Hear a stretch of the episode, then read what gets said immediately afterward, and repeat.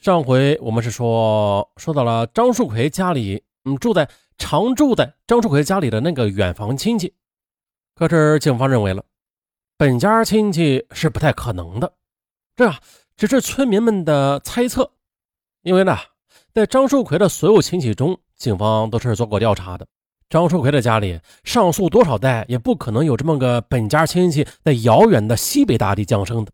也就是说，这是血案发生至今唯一一名进入专案组调查名单的外省人。啊，一路颠簸。二零零二年一月七日，黄元农一行终于是到了目的地——甘肃省阿克塞县洪都金矿。这个阿克塞县的全称是阿克塞哈萨克族自治县，该县。号称是全国最小的县，全县人口仅一万多啊，位于呃甘肃省的最西端。再详细点著名的酒泉卫星发射基地距此处不到一百公里啊。全县公安民警仅三十六人，而此时的西北大地正是滴水成冰的时节，而黄元农一行要找到张树奎曾经淘过金的金矿，那全都是嗯，怎么说呢？就是。鸟做尽了工作，也不愿意去拉破屎的荒漠，他就在戈壁滩的最深处。这时候呢，阿克塞县的公安同行们极力的劝说黄元农不要去洪都金矿，因为当地正值一年中最严重的冰冻期了，处处都有危险存在的啊！不要说别的吧，但是缺氧和严寒就让人能够喝上一壶的啊。你们几个外地人在体能、医药等方面不做任何准备的情况下，要在这样的季节里进入矿区，纯粹的是一种玩命的举动。但是黄月农却执意前行。在他看来，不管手头这宗血案的侦查工作的结局如何吧，他都没有理由不到受害人这个最重要的活动地去走一遭的。啊，不管多大的艰难和险阻吧，他也要走出这一步。啊，不然的话。且不说对专案组无法交代吧，就连对自己那都是无法交代的。再就是了，这十几年的工作经历，让他对刑侦这一行已经有了一种深入骨髓般的体悟。冥冥之中吧，有这么一种意念在帮着黄延农做出决断：他不能丢下这个工作点，绝不能丢，否则日后的他的肠子都得悔青。不过幸好的，有知情人梁某带路。这梁某大家还记得吧？梁某当初跟着张树奎到甘肃淘金，这钱啊没有赚着一分，命就差一点丢在淘金的矿洞里。回家的路上也是受尽了磨难。哎呀，因此啊，他把这一片荒漠之地的一草一木、一坑一洞都如刀子般的刻在了自己的心里。而在洪都金矿，那果然呢，有很多人都认识死者张树奎啊。待黄延农等人把浏阳市镇头镇真胜村调查到的关于张伢子的体貌特征这么一说，哎，发现了有更多的人都认识张牙子。好啊，太好了！黄元农他觉得此行最积极的意义就在于他终于在人生地不熟的西北地落了脚啊，几乎啊又仅仅是一长手的功夫就抓住了一个线头。他当然还不知道这个线头顺下去会有多长。也不知道这个线头的尽头是什么，但是只要有一个线头在手里这么转着，那他和他的人马就不慌。这个跟手中有粮他就不慌是一个道理。在浏阳村村民口中的张牙子，在洪都金矿的淘金人口中是一个替别人放羊的牧羊人。于是呢。黄元龙便带着两名刑警顺藤摸瓜，终于找到了雇佣张牙子放羊的主人徐某。这个徐某是阿克塞县洪都金矿附近的哈尔腾村的村民，因为家中饲养的牲畜多，他常年都雇佣一两个人替自己放羊。他张牙子就是他曾经雇佣的多个羊倌中的一个。接着呢，根据徐某介绍，张牙子真名叫张志海。老家并不在阿克塞县，而是在东去七百余公里的甘肃省中部的武威市。此人是一个孤儿，十一二岁时是死了父亲的，随后呢母亲远走他乡改嫁。而雇佣张志海放羊的徐某，他是张志海的姑父，与张志海是住在同一个村子里的。啊，一九九四年三月的，徐某到哥哥家里探亲时，听从哥哥的建议啊，将张志海带回家里给自己放羊。当时张志海年仅十六七岁吧。可是，在一九九五年七月二十日，阿克塞县境内遭遇了历史罕见的雪灾。张志海和另外一个同样是徐某雇佣的羊倌蔺某放养的羊群，一夜之间竟然冻死了六十多只。张志海吓坏了，他见脱不了关系，便独自一人下山，不辞而别。后来啊，他知道他投奔了他在新疆工作的叔叔，并且呢，在叔叔的帮助下又参军入伍。到了两千年的八月，已经退伍复员的张志海又回到了徐某所在的哈尔腾村。开始是在当地的一个基建工地打工，可是因为包工头无法兑现给他的工钱，张志海便推走了该包工头的一辆自行车抵付自己的工钱。啊，至黄云龙上门调查的当日啊，这辆自行车依然是靠在徐某家的墙边的。从两千年九月十三日开始的，退伍军人张志海又开始重新拿起了牧羊鞭，为徐某放羊。一年多后。也就是两千年的十一月七日，张志海突然呢从牧场下山到徐家辞工。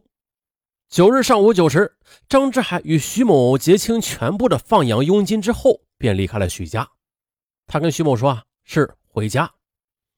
那至于是回武威市的老家呀，还是回新疆的叔叔家里，张志海没有说，徐某也不便问。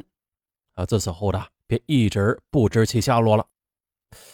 呃，算算时间的，张志海离开徐某家的日期啊，刚好是与他到浏阳镇头镇张树奎家里的时间是吻合的。可以推断的是，张志海向徐某撒了谎的，他并没有回家，而是去了几千公里之外的湖南浏阳。于是呢，为了获得关于张志海的更多的情况，黄元龙决定连夜赶往甘肃省武威市，即张志海的老家。啊。从阿克塞县到武威市期间的距离是七百多公里，黄云龙和助理就租下了一辆嗯当地人开的奥拓车，啊，在现在那那就是微型车了。可是他们几个人就满满当当的塞在了一台车里，趁着夜色，在天寒地冻中颤颤巍巍的往前奔。好家伙嘛，看着微型车在结冰的路面上像鱼摆尾一样的摆来摆去的。刘刚和严刚两个小伙子一路上都是在心惊肉跳，而黄延农则缩在他那件非常著名的外套里边啊，睡着了。在第二天一到达目的地，刘仲和严刚就异口同声地说：“黄延农是在假寐，因为呢，这司机一路上都是在踩刹车的啊，嘎吱嘎吱的尖笑声，就像铁片子刮耳膜一样的难受。你呀，不可能是真能睡得着的。”黄元农则一脸严肃地纠正他们。他是真的在睡，还做了个梦呢。啊，梦见自己在家里过年，正在兴致勃勃地放着花炮。这一捆花炮没放完，哎，就到了。可是提到过年的，三个人都不吭声了。这年关呢，眼看着就来了。可是呢，今年他们三人的大年还不知道在哪过呢。在武威市一个叫赵家沟的地方。黄元农等人呐，终于是找到了张志海的母亲。当时呢，他正蹲在墙脚下晒着太阳呢。这个屡遭生活磨难的女人，虽然只有四十多岁，可是这老弱的体貌看上去足足有六十出头了。张志海的母亲现在的家，已经是他第三次改嫁后建立的家了。可是提到自己的第一个儿子，他竟然讷讷的半晌不知所云。